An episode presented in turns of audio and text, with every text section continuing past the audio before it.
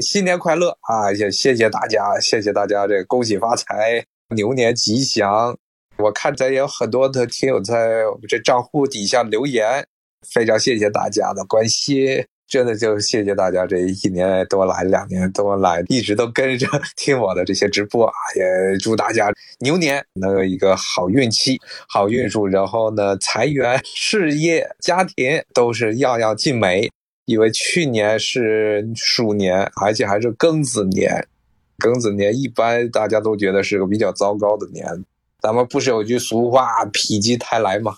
否极泰来了，今年到牛年了，老鼠年的那些糟糕的事情就让它过去吧。今天我们来讲讲什么呢？既然讲到春节了，能不能来讲讲历法？不是说的 legislation，不是说的法律的那个历法，而指的日历、月历。Calendar 这个历法，历法，对人类的生活影响非常大，可能是人类最早进入一个组织化、组织化的社会，必然首先要想到的就是这个历法，要有这 calendar。法律当然也重要，这两个词真的是谐音同音词。日历啊，各种月历啊，是主导了农业生产，包括工业生产，人类的日常起居。都必须要跟循着这些历法来决定，什么时候开始去地里啊松土啊，什么时候开始要播种子呀，什么时候这些牛啊要开始下崽儿了、发情了、下崽了，什么时候开始要杀猪杀羊，这些事情都跟历法有直接的关系。那么现在现在的这历法呀。为什么今天要详细讲历法呢？一个是春节，咱们中国的春节用的是农历，农历的春节。但现在呢，有很多人把它误称之为阴历，阴历其实是一个非常不正确的说法。而且呢，现在立法这个事情已经也变成了一个，在美国这成了一个政治问题。为什么呢？因为很不幸的。韩国、越南其实应该是朝鲜裔和越南裔的，在美国的移民，这些年一直在推说也不准叫中国春节，不能叫 Chinese New Year，不能叫中国新年，要叫阴历新年 Lunar New Year，Luna L U N A 是月亮的拉丁文，L U N A R Luna 就是阴历的月亮的。他说要把这个中国的历法，中国的这新年要改叫做月亮阴历的新年。说他们家也过，他们这两个国家的人也过中国的春节，但是呢，他们不是中国人，他们有强烈的民族的自豪感，所以必须要叫做阴历。但是呢，其实你要细查一下，无论是古代的朝鲜王国，还有呢。包括越南，越南对中国称越南王国，他们自己内部偷偷称自己是帝国。越南是最有趣的，对中国一套，对自己内部一套啊，自己称自己是皇帝啊。这两个国家的历法都是直接照搬中国的历法，直接从中国这儿抄过来的，换个名字抄过来。包括日本，日本古代的历法也是中国的历法，都是从中国这边直接，用好听的词叫借鉴，抄换个名字。然后稍微调整一下每个月份，然后有的时候修订一下日期，这就直接可以用了。这些地方全部都是中国历，中国的历。所以呢，你这个也他不愿意称自己的历法是中国历，不愿意说自己过的是中国历法的新年，就在西方啊闹的声势非常大，称这个是阴历。当然，这个阴历本身，先不说它结果啊，现在结果是确实很多地方开始说是叫叫阴历了。包括这两天，Steam 蒸汽游戏平台大卖，它也叫的是阴历新年。都知道，现在绝大部分在这 Steam 平台上买游戏的不是韩国人，也不是越南人，是中国人，亚洲地区。那这个阴历这个说法本来就是错误的，本来它就不能叫做月亮历或者叫阴历。为什么这么说呢？中国的历法，你要看它的日数啊，日子，它整个每年的规定的日数，总的这个日数，那是按照太阳的。那是按照地球绕太阳公转一圈的时间来计算，来规定这个天数，而不是纯粹啊靠观察月亮。咱们的月份，每一个月的月份来定义每个月的月份的时候，是按照月亮的一轮月相，从一个新月到另外一个新月，来规定一个月一个月。但是呢，咱们的天数，中国农历的每一年的这天数，那是按照地球围绕太阳的公转周期来进行观测，人类古代观测之后来推算出的这么一个数字。那这个是一个典型的阴阳历，而不是一个阴历。是在全世界范围内唯一一个还在广泛使用的阴历是什么呢？是伊斯兰历，伊斯兰的历法。伊斯兰的历法是纯粹的阴历，都是完全严格按照每个月的这月相来规定的月数，来规定不仅是月数，还有每一年的年数，也是根据月相来规定的，而不是根据地球围绕太阳公转的周期。所以呢，出来的一个结果，阴历有一个问题，就阴历跟这个阳历每一年差的时间就非常的多。那阴历一般是三百五十来天，三百五十四天，三百五十五天。一般的公历的阳历啊，咱们一般用的所谓的或者叫西历，一般都是三百六十五天，差的时间就非常长。所以，这个这个伊斯兰历是真正的阴历啊，在中国的历法。中国的这个农历是一个非常复杂、极为复杂的一个历法，因为呢，这个历法，首先刚才说了，每年的日数是按照公转来的，月数每月是按照月相来的，然后呢，它的命名又来了一套非常复杂天干地支这么一套说辞。咱们古代的天干地支，像现在今年是辛丑年，去年是庚子。这些是天干地支的，天干呢，像这个甲乙丙丁戊己庚辛，这些原来表示序数的，这些是天干，是十个十进制的天干，然后是十二进制的是地支，其实就是子鼠丑牛这一系列。后来把这个地支又跟十二生肖放在一起了，所以呢，每一个地支都是对着的一个生肖，像子对着的是鼠啊，丑对着的是牛。而且每隔都是六十年一个周期，按照它这么一套非常复杂的这么一套命名方法，一般都是六十年一个周期，所以是六十年一个甲子。它是一个十进制的天干和十二进制的地支进行了一个排列组合，最后是六十年一个周期。而这个地支，它的它的这个十二。为什么是地支十二啊？为什么是十二年？每一年鼠年、牛年啊，这些兔年呀，为什么它是十二一个周期啊？这既不是月相，也不是地球围绕太阳的公转，这是木星，木星围绕太阳的公转，它是十二年一个周期。所以呢，所以呢，咱们的历法是一个非常非常复杂的一个历法，既有阳历的成分，又有阴历的成分，还有木星历的成分。这是中国的农历。我看听友说这个男女婚配配生肖有没有道理？对我而言，要是从我的个人角度来说，没有充分的证据说这个天体的运象、木星对人的这个影响、木星在某一个天上的位置和对地球之间的相对关系对人的这些心理啊，对一些这些各种活动啊有。直接的心理上的直接的影响的话，没有这方面的科学证据的话，就认为这可能就是一个 完全就是一个心理的心理的因素。觉得比如说什么老鼠应该跟什么样的配呀，属猪的应该跟什么样的配呢？每年不都是有这个生肖的这些搭配吗？包括像在西方就是星座的搭配，白马八金牛，这些应该都是。目前没有科学证据，没有任何的科学证据，是一种需要有证据之后可以说是有可能啊。比如说，从某个角度来说，血型还有那么一点点的可能性。比如说这个什么 O 型 B 型 AB A 型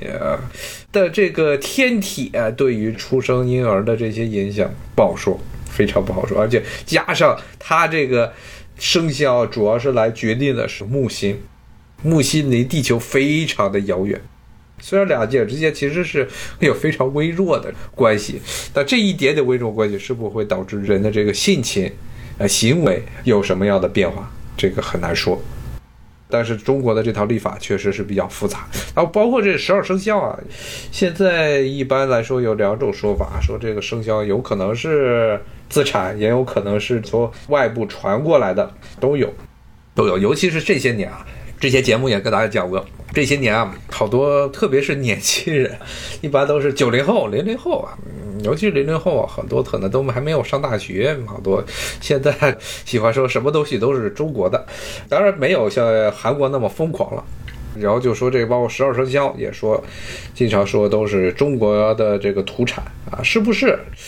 这个很难说，因为确实是在别的国家，特别是在与中国没有关系的地方，中国没有关系的，像这个古巴比伦那个地方，也有类似的做法，类似的这些做法。当然了，有可能啊，有可能是印度，因为他们有有类似于生肖的十二生肖的动物，但这个印度现在很难说是中国传到印度还，是印度传到中国，所以有一些专家考据，有可能是从中国。这个十二生肖是从中国传到的印度，但是在古代的其他的一些地方，比如埃及啊、埃及啊、古巴比伦啊，这些都是有十二生肖。他们当然跟中国的这十二生肖的这些动物的形态是不一样的，所以很难说是不是这个，比如说是古代的。地中海地区传到中国，或者呢是两地独立独立的研究出来的结果。因为木犀，因为木犀确实是在所有的这些九大行星中，它确实是比较耀眼的，比较最重要的一颗大星，是这样。但是呢，这个是不是就不好说了？那咱们回到刚才想说的话题，就这个历法。所以归根结底，中国的农历是一个非常复杂的历法，而且再加上后来还要加上。在这个阶段还要加上所谓的二十四节气，那就把整个这个历法变得更加的复杂，更加的困难。我看听说这庚子，庚子第二年比庚子第一年更烂。这个不光是庚子，还包括六零年都是自然灾害，也是过得比较惨。这当然也有可能跟这些什么太阳的周期，或者太阳对地球的影响、气候的变化都有可能有影响。像六零年啊，五九年、六零年的时候，正好碰上了一个中国东亚这一地区啊，季风带着气温的一个极小年。五十年代是非常温暖的，一九五零年代是温暖的，所以那个时候是经济也是国民经济迅速恢复，从这解放战争啊一片萧条之中迅速恢复过来。所以当时到了五十年代后期，就出现了大跃进的说法，什么港银超美啊。当时确实是年你每一年丰收，每一年的农产、农业总产值和这个工业，因为工业是从无到有啊，所以增长速度都非常的快。当时，所以你不能说港银超美当时是完全的一种幻想。当然，现在中国早就已经达到了港银超美，在钢铁方面啊。按照当时的可能，他那种农业产值和这个工业产值的说法来说，虽然不一定三五年就能成功，但是呢，如果一直维持当时的那种经济增长情况，是大有可为的，未来前途可期。但是呢，很快的，到了五八年、五九年的时候，出现了一个非常迅速的气温的变冷。迅速的、迅速的变的。我看三年自然灾害是五九年，对，五九年到六一年，啊，那今年也是 六一年，也是个辛丑年，六一年也是个辛丑年，今年又是一个辛丑年，所以当时从五八年时候开始啊，就气温就开始骤降，而且降的幅度非常的大。非常的大，呃，我记得原来是看过是哪一个编的中国历代每一年的，可能从明清一代每一年的这个均温嘛，均温的这个记录，可能是到了这个五八年、五九年的时候，当时前面一段时间平均温度都是在一个比较缓和的上升期，然后到了五八年、五九年，就像突然到了一个谷底，咵就下去了，这幅度非常大。主要是这个温度低到什么程度？可能是达到了道光啊，应该是到了嘉庆、道光年间的那种寒冷的程度。就是你要知道，中国历朝历代一般什么时候出现农民起义，出现这个社会动荡，一般就是在天气气候极冷期、温度极冷期，农业欠收，但是呢，政府各级政府压下来这些农业税没有减少，那么之前。在这个农业经济在缓慢增长的时候，出现了很多的弊病，到了这个气候比较糟糕的时候，就全面爆发了。农业先来两年，这个农业欠收，交不起租子啊，这农民就没地了。特别是那些租这些地主家种田的这些佃农，那就完蛋了啊，然后就开始造反。我看听友说，这前两天对北京要前两天温度非常不正常，最高十五度。不过这个有可能是今年确实是气候又是出现了一个非常混乱的时期。我这两天我们这边的气候非常的惨烈，昨天在下冻雨下冻雨之后下全是冰渣子，到地上就变成了一层闪亮的冰冰面。昨天晚上这边地面都是亮闪闪的，今天出门的时候地上还有很多的冰。这个主要是跟北极的气旋有关系啊，它可能北极的气旋今年不知道为什么，往年一般每一年的时候都是冬天的时候，在北极上空的这个极地气旋，一般来说一个比较稳定的一年，极地气旋都是一个整体的一个大的极地气旋，在有的时候出现这些气候波动的时候，它会分裂。分裂出两个极地气旋，今年的话情况就是，好像是裂开了，然后呢裂开之后呢，有一个气旋就往北美这边跑了，所以我们这边过两天又要出现冻雨气候，今天晚上又要开始下雨，现在是三度，然后待会儿要降到两度，反正是这几天的气候都非常的糟糕。刚才说的是历法，有可能啊，你也别说，有可能，这些庚子啊、辛丑啊、辛丑年啊，说这些年份都不太好，有可能确实是跟地球的气候的变化周期，或者是说太阳对气候的影响的周期，可能是会有影响的。那具体的是怎么样的影响？现在的气候学，尤其是对古代气候的这些复原以及分析。只是做了一些初步的、初步的一些研究，可能像包括中科院的什么大气物理所啊，这些有专门去做这些建模的科研人员。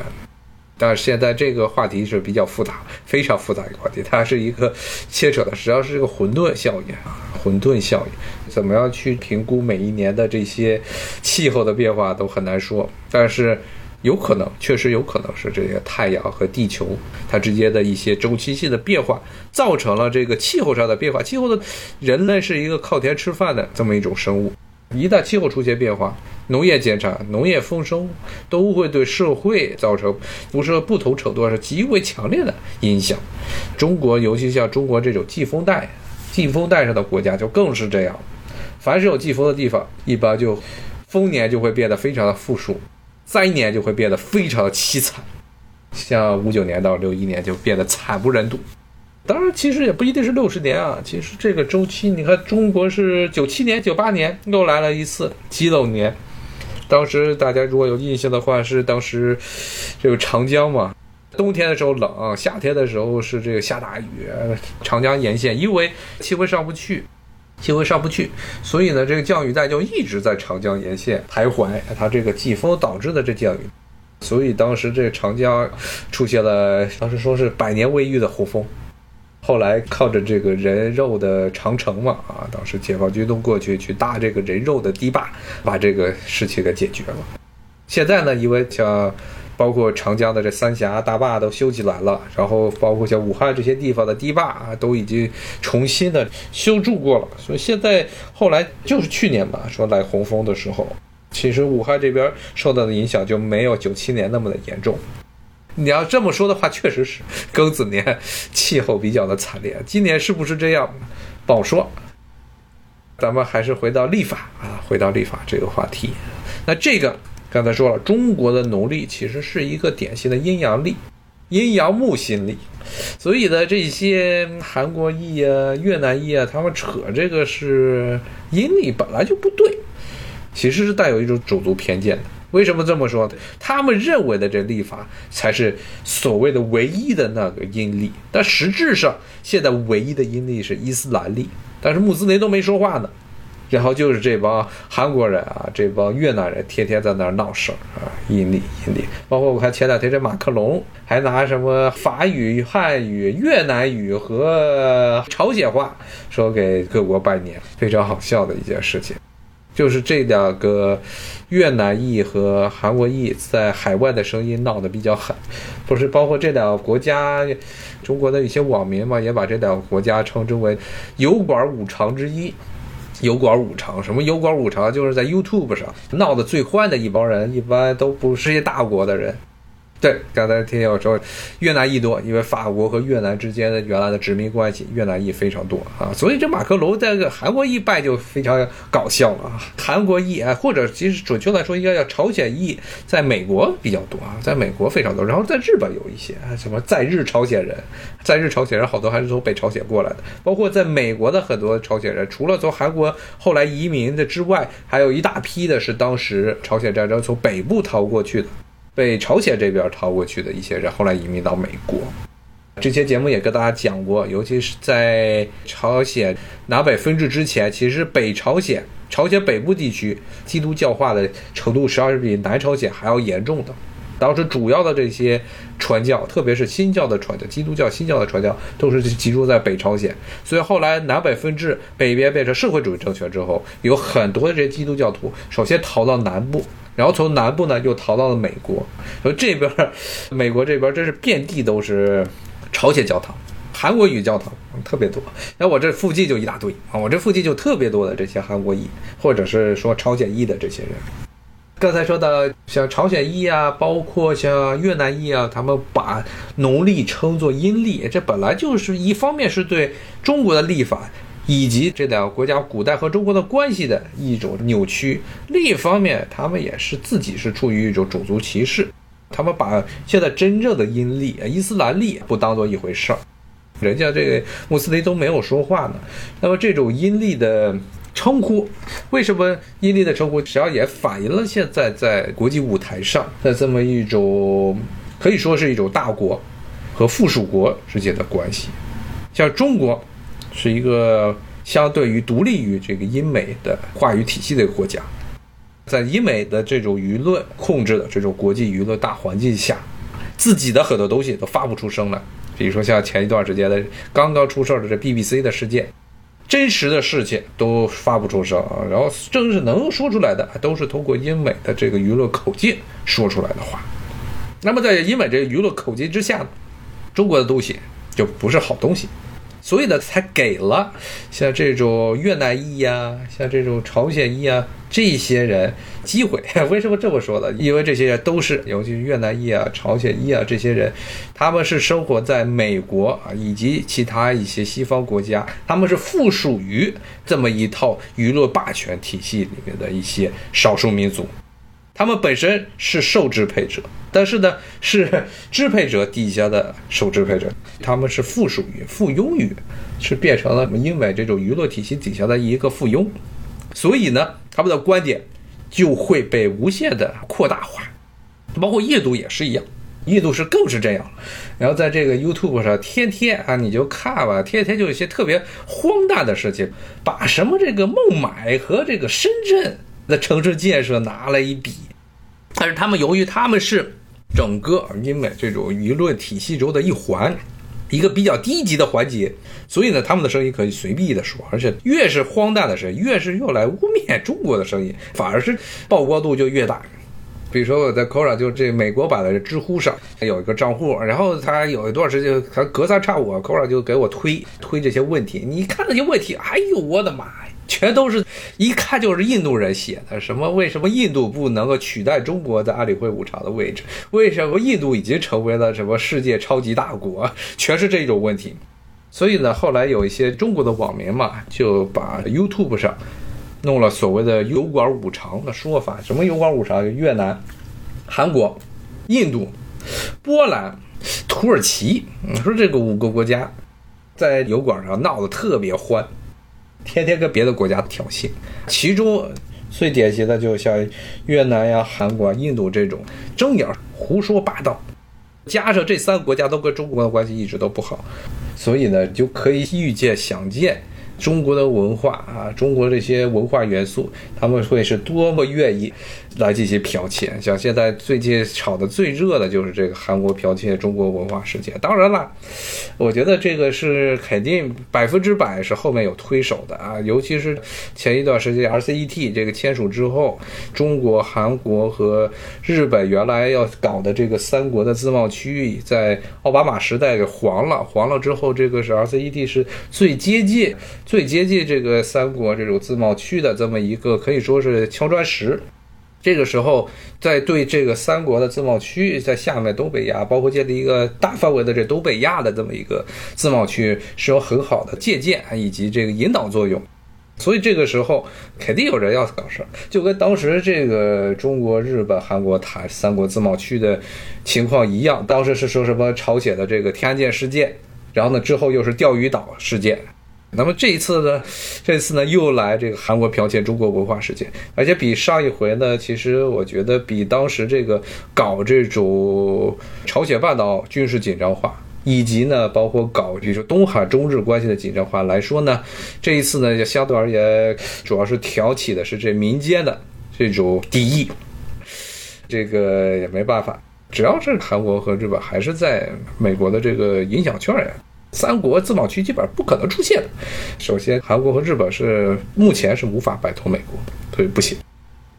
但是具体到还是回到这个立法的问题，那具体到立法上就变成了一个非常荒诞的事情，就是这些中国的农历被篡改成了奇葩的阴历，而且不准说中国的新年，必须说是阴历的新年。真正的阴历的新年。穆斯林、伊斯兰的阴历，又因为穆斯林在国际的舆论的平台上的这话语权非常的糟糕，所以呢，真正的阴历反而呢，没人去说。就每年都说，前一段时间大概三四个月前是每年的伊斯兰历里的这个开斋斋月斋月的时候，大家都知道斋月，包括中国的这很多的。信仰这个伊斯兰教的这些民族啊，包括个人，都是要过斋月，要过开斋节的，都知道这个月份，都知道这个节日，但是很多人都不知道他们遵循的这个历法为什么每年的日数都不一样，每年的日期都不一样，这是因为伊斯兰历它本身是一个阴历。定位在说照顾少数族裔的自尊心法，他是照顾部分少数族裔，是打压其他的少数族裔。之前前面也跟大家讲过，美国是很典型的这样，像这种华裔，他就不会去考虑华裔的这个自尊心。然后细究起来，这些立法，这些东亚地区的立法，全部都是从中国来的。越南呀、朝鲜、日本，日本现在不过农历了，因为明治维新之后，他把原来的这些农历的这种历法跟这个西历合二为一了，所以日本的新年春节就变成了元旦，跟元旦是同一天。他们管这以前的旧时代的这种新年、这种春节叫做旧正月，旧正月，旧时代的古代的以前老的正月，老的古代的一月，因为日本现在不过农历的历法。中国其实官方的立法、正式渠道立法也是西历，只不过很多的民间的很多的习俗，包括春节，都是根据农历来的。他这个在这个美国这种照顾少数族裔，就是他认为是自己人的少数族裔就没问题，人不是自己人的，比如说像华人，现在真的是惨的。然后穆斯林其实也是一样，在美国混的也很糟糕。天天逗不逗的，一看你名字什么穆罕默德呀，什么卡利姆呀，哈里姆啊，什么玉素甫啊，可能有些幼儿单位就开始害怕了，所以这是一个非常糟糕的情况。当然，它是无法做到一碗水平着摆，必然是有倾斜，要不倾斜一些特定的少数族裔，一般都是这个道理。像之前也节目中也跟大家讲过，比如说亚美尼亚。你想想讲过亚美尼亚裔啊，亚美尼亚在美国是个族裔来说，它不是一个人数非常众多，但是呢，它的政治影响力非常大，因为它这个族裔所在的那几个选区都比较重要。所以亚美尼亚每年都会利用它在这个选区上的一些影响力、人数啊，还有它在选区这国会议会之中的这种影响力啊，然后推动每年让美国国会搞一个谴责土耳其对亚美尼亚大屠杀的事件，每年都把这土耳其搞得非常的愤怒。当然，这也是土耳其自己找的。他们确实在一战的时候，基本上是把自己境内的所有的少数族裔都杀了一个遍，什么希腊裔啊，什么亚美尼亚裔啊，什么亚述人啊，没杀的就驱逐出去了。所以这些民族都是对于土耳其带有非常强烈的这种反感。国会通过这种法律呢，当然不会去考虑所谓的这些土耳其裔。土耳其裔的美国人其实在美国挺多的，说实话挺多的。举个简单例子，我这边一般刷这些。吃的刷这些送餐网站还挺多，这土耳其餐馆的。那么还是回到立法这个话题，还来说到中国的农历，咱们来说说，再说说西历，再说说阳历。阳历其实，咱们现在的这个阳历啊，现在中国啊，包括全世界绝大部分国家公用的这个阳历啊，它其实正式的名字应该是格里高利历，格里高利历，也就是所谓的公历。听这名字就觉得非常有趣。它这个格里高利历啊，其实是一个天主教会出来的历法。格里高利历，如果大家看很多的西方历史。特别是西方在近代文艺复兴前后的这一段时间的这些事件，经常会出现两个事件日期不同。它比如说格里高利历，比如说八月八号，然后后面要括弧，就如略历是几月几号？因为为什么呢？就现在的绝大部分的公历，包括中国用的这一套的历法是格里高利历，是当时罗马天主教会。他们不是文艺复兴了，差不多是文艺复兴已经快完了。十六世纪末的时候，他们颁布的一个新的历法。他的名字呢是当时的罗马教宗，就是格里高利。为什么叫格里高利？是当时是格里高利十三世，当时罗马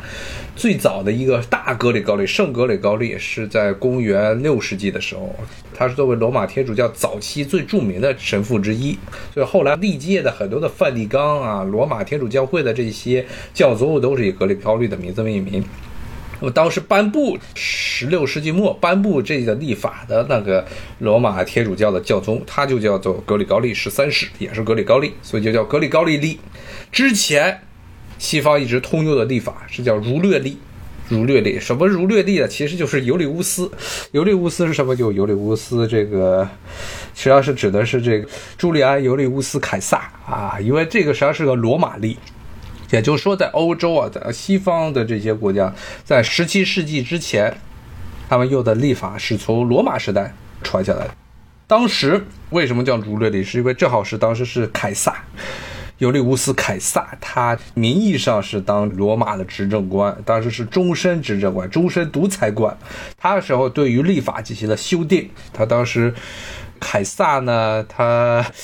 大家知道一个很著名的故事，包括看过著名的好莱坞电影《埃及艳后》都知道，这个凯撒跟埃及艳后克里奥帕特拉是有一腿的。凯撒在埃及，在克里奥帕特拉的这个宫中啊待了很久，甚至呢让克里奥帕特拉生了一孩子。那在这段时间呢，凯撒并不是说就天天就只玩女人，凯撒是一个非常喜欢社交、非常喜欢社交的一个社交圈里的名流。当时有个说法嘛，凯撒在三十岁之前，就是一个纨绔子弟，从不问政事，从不问军国大事，天天就是泡在女人堆和这个 party 之中的这么一个社交动物 party animal。后来之后三十岁之后开始从政，一发不可收拾，一鸣惊人。但是呢，他这个人是个非常善于交际的这么一个政客，所以当时在除了跟克里奥帕特拉在这个宫中之外，他在当时埃及的首都亚历山大里亚也是活动非常频繁。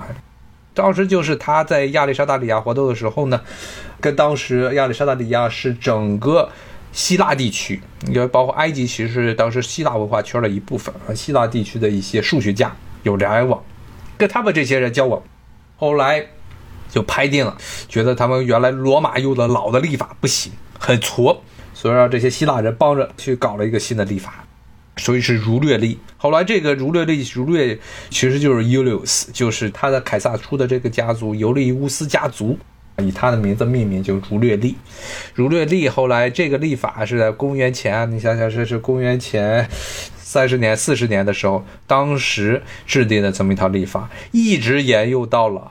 欧洲的文艺复兴结束啊，以及这欧洲马上要进入三十年战争，这个时候才出现了新的立法。那这也造成了一个很有趣的事情。这套历法虽然到现在由于格里高利历成为了欧洲通用的历法，由于欧洲的这种文化霸权成为了全世界各地啊都使用的一条历法，咱们管它叫做公历啊。其实有些地方，比如说你看这个日本，其实还管它叫西历，就是因为它其实是西方的这么一条历法。但是呢，由于当时的这个儒略历和改变成格里高利历之间呢，它是由天主教会。来进行推动改革的，废除儒略历，改用新的格里高利历，对其中的一些天数计算，每年的天数计算进行了修正。由于是天主教会主导的，所以呢，当时与天主教会有仇的其他的基督教会，就没有使用这套历法。首先，异教徒，异教徒，比如说这伊斯兰教，他们就不理什么这个格里高利历，不理，接着用自己的伊斯兰历。但是现在呢，由于后来这些伊斯兰地区全部都被西方人殖民过，啊，现在也被迫的都开始使用了西方的这一套格里高利历。刚才听我说，这格历算是很方便的历法。其实因为咱们用的比较多啊，咱们现在基本上大家最熟悉的就是公历的历法。那你说儒略历，但是呢，还有一些教会延续至今的很多的有些教会跟天主教在历史上有仇的教会，它不使用格里高利历，它还是用古的、古代的传统的这儒略历。最典型的就是东正教，你看东正教和天主教不共戴天之仇，比如说每年的圣诞节。根据格里高利历，那就是十二月二十五号，前一天是十二月二十四号圣诞前夜。但是呢，像在俄国，像在塞尔维亚、保加利亚这些东正教地区，他们的圣诞节就是一月份。原因就是因为这些教会它不鸟这个格里高利，你说这是天主教会那些邪恶的西方的地狱之子们搞出来的历法，所以他们坚持在教会内部还是使用儒略历。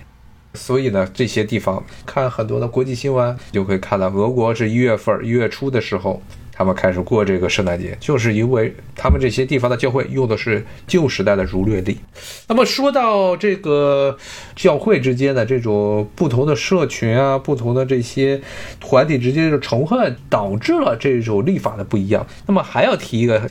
类似的情况，那就是在。伊斯兰教啊，我知道这个伊斯兰教虽然是有的是伊斯兰教的这个阴历，但是呢，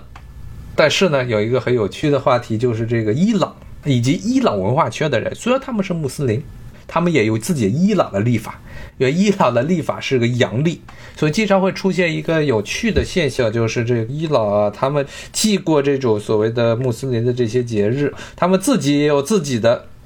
新年。那是什么呢？就是中国这边什么维吾尔族啊，这些民族啊，包括哈萨克族，我不知道过不过，可能是乌兹别克族可能过，塔吉克族可能过，他们过的就是什么？是伊朗历的这个肉孜节，纳乌肉孜节，这个节是伊朗的新年，伊朗的新年是一种阳历，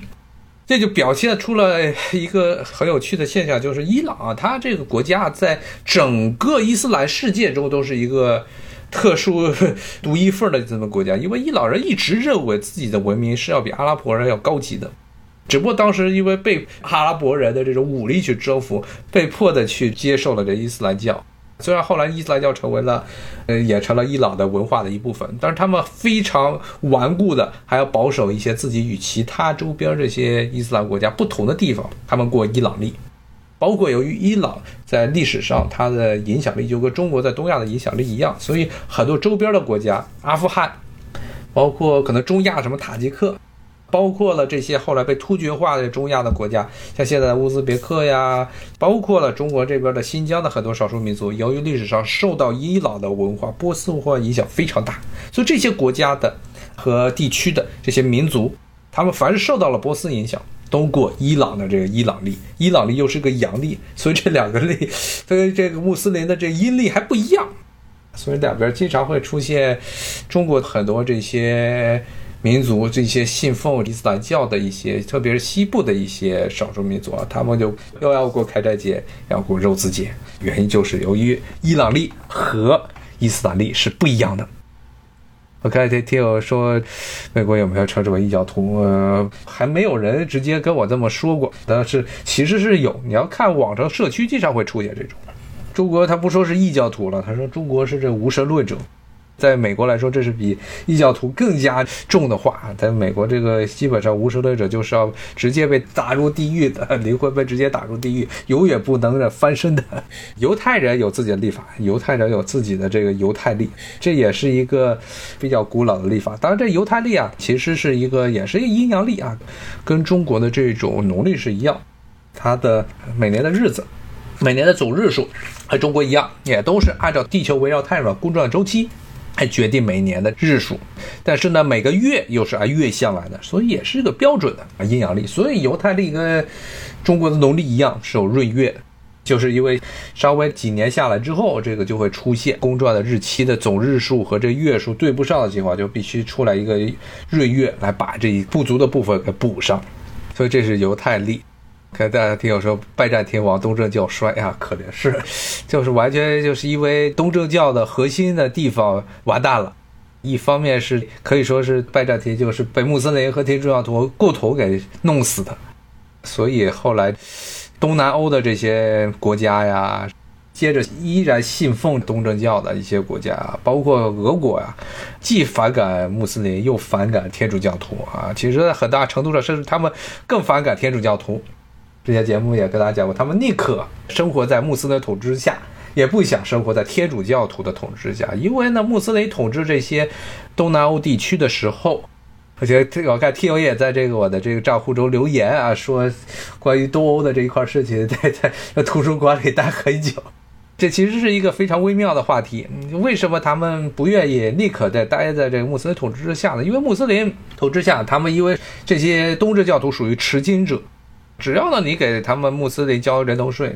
穆斯林的这统治者会保证你的信仰自由，不会强迫你皈依伊斯兰教。但是天主教地区不一样，天主教就想方设法的，必须凡是异教徒直接给灭掉，要不就上十字架。特别是在当时，天主教在十五世纪、十六世纪。对东欧地区去扩张的这段时间，正好也恰恰是天主教徒最反动的时期，也就是当时的宗教审判庭，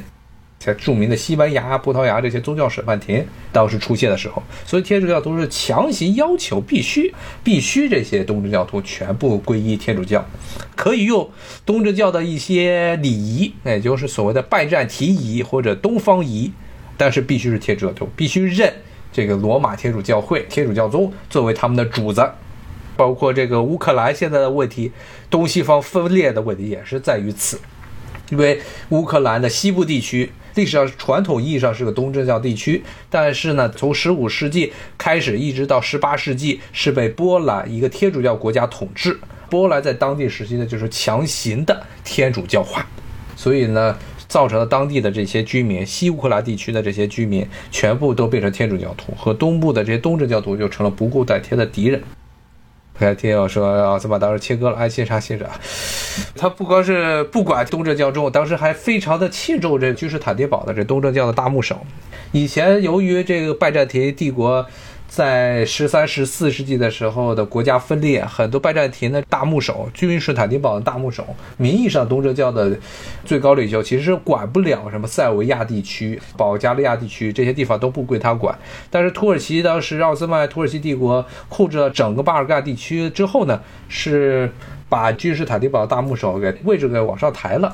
那些保加利亚的这东正教徒啊，包括希腊东正教徒啊，包括这些罗马尼亚这个地方，当时叫做瓦莱西亚和摩尔达维亚这些地方东正教徒啊，都归东正教大牧首，这君士坦丁堡大牧首来管了，只要管理起来方便一些。奥斯曼当然是土耳其帝国在整个欧洲地区啊，整个欧洲地区的这种。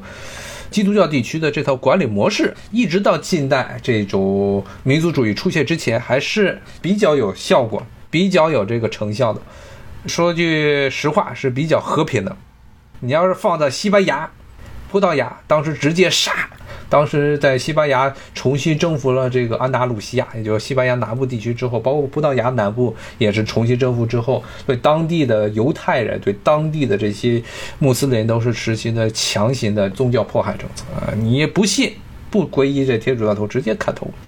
在当时，土耳其奥斯曼土耳其帝国收纳了大批的从这个安达鲁西亚、西班牙南部地区逃难过来的犹太人和这个穆斯林。像现在希腊的第二大城市塞萨洛雷基，拜占庭帝国时代的第二大城市塞萨洛雷基，在奥斯曼土耳其帝国统治时代叫萨洛尼卡。萨洛尼卡呢，它的占人数优势的不是希腊人，而是犹太人。原因就是这些犹太人全部都是被西班牙和葡萄牙人给撵出了伊比利亚半岛，他们流落过来之后，奥斯曼土耳其帝国当时是作为这些受迫害民族的一盏明灯。当时是土耳其奥斯曼土耳其帝国苏丹是派了很多船，一艘一艘船把这些犹太人和穆斯林给接到了这样奥斯曼土耳其帝国的领土上，包括。还有一个有趣的就是，在土耳其现在也有很大的一批的高加索人，高加索的民族。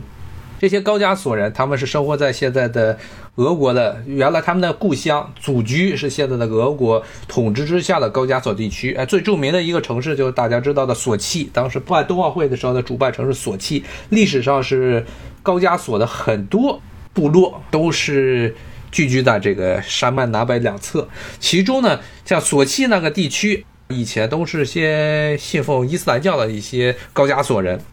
俄国征服之后。就把这些信奉伊斯兰教的高加索人全部都撵走了，全部都给驱逐光了，然后换上了一批东正教的俄国人，所以当时这些有大批就差不多几百万的高加索的居民，从他们的故地像索契这种地方辗转来到了奥斯曼土耳其帝国，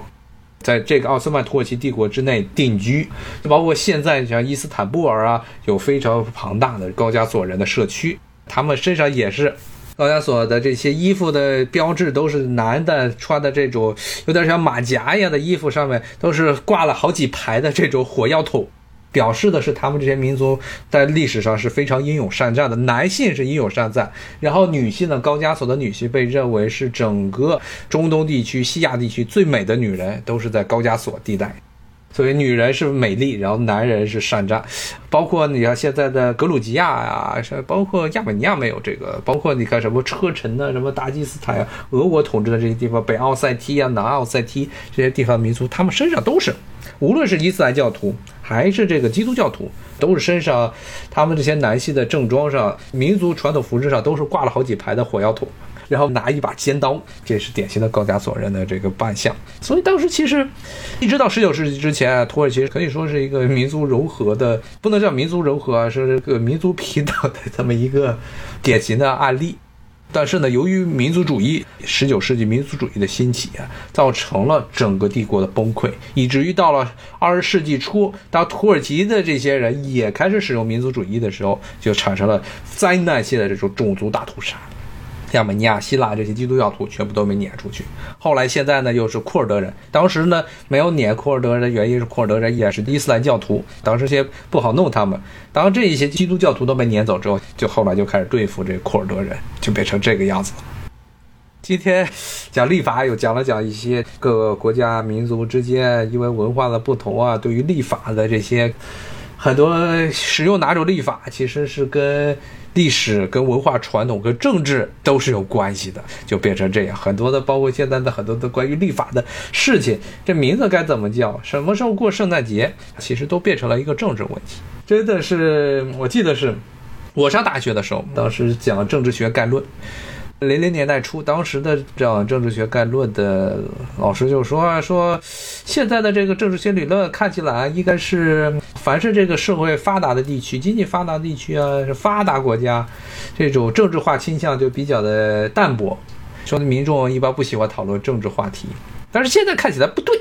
这当时的中国人对于西方社会的这么一个观察，看西方国家好像都不讨论政治问题，那其实是不对的，其实是。政治话题无所不在，永远都是。在这个政治的每一个环节之中，而且很多的话题都是泛政治化，什么东西其实都变成了一个政治话题。当时九十年代末、零零年代初，当时中国人刚刚开始往外研究的时候，很多的这些对外国的这种研究啊，对外国这种理解啊，其实都是一个非常片面、非常现在的话来说是一个非常幼稚的这么一种观察。其实是政治是无时不刻不在美国的文化、不在西方的这种文化的血液之中，只不过现在呢，后来呢。那每一句话，你在舞台上，在公共场合下，每一句话的遣词造句，该用哪个词，该不能用哪个词，如果你用错了，都会出现致命的。致命的政治后果，很多像艺人随便说句话说错了，这一辈子都会封杀了。别说这个，我看最近又出来一个著名的事件，刚出来的瓜嘛，那个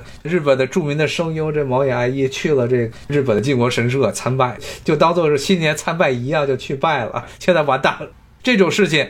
可能中国的很多人还在为这毛亚一来辩护啊，说就他可能不知道靖国神社代表了什么意义。但是这种事情在美国那是被封杀，那是很简单、很常见的事情啊，真的很常见。因为这边只要是你说了一句，比如说黑人的坏话。说了一句关于这些所谓的敏感的主族裔的事情，嗯，就死定了。刚才听我说，这日本国内也有人不赞成他，应该是有，应该是有一些人。但是现在因为王牙医在中国的粉丝很多嘛，而且他配过的这角色实在是太多了啊。然后呢，大家都原来还天天说他跟宋刚能成一对儿，现在也成不了一对儿了。但是估计后面这些中国的这些手机游戏的手游的这些厂商也不敢找他来做配音了。这宋刚最近 一直把他跟这毛牙医当 CP 的，这宋刚最近可开心了，什么这。原神这个游戏最近又找他来做广告，又找他来做这个 C 位的配音。但是这毛牙医去了一趟，结果神社就别想，什么都别想。这种事情在美国那就太常见了，太常见了。因为这种说错话就直接封杀。你别说封杀普通人，你看建国都完蛋了。不说推特前两天说了，说他的这个账户是永封，绝对不能让他再接着说话。好，今天呢，咱们就讲到这儿。哎，谢谢大家的关心，说身体挺棒啊。现在基本上，我最后再跟大家说一下我这的鼻子的情况，鼻子基本上还有可能百分之二十，还是近处能闻得到。比如说我刚才喝了一口橙汁，嗯，喝进去的时候，或者这是鼻子贴着这个橙汁闻的时候没有问题，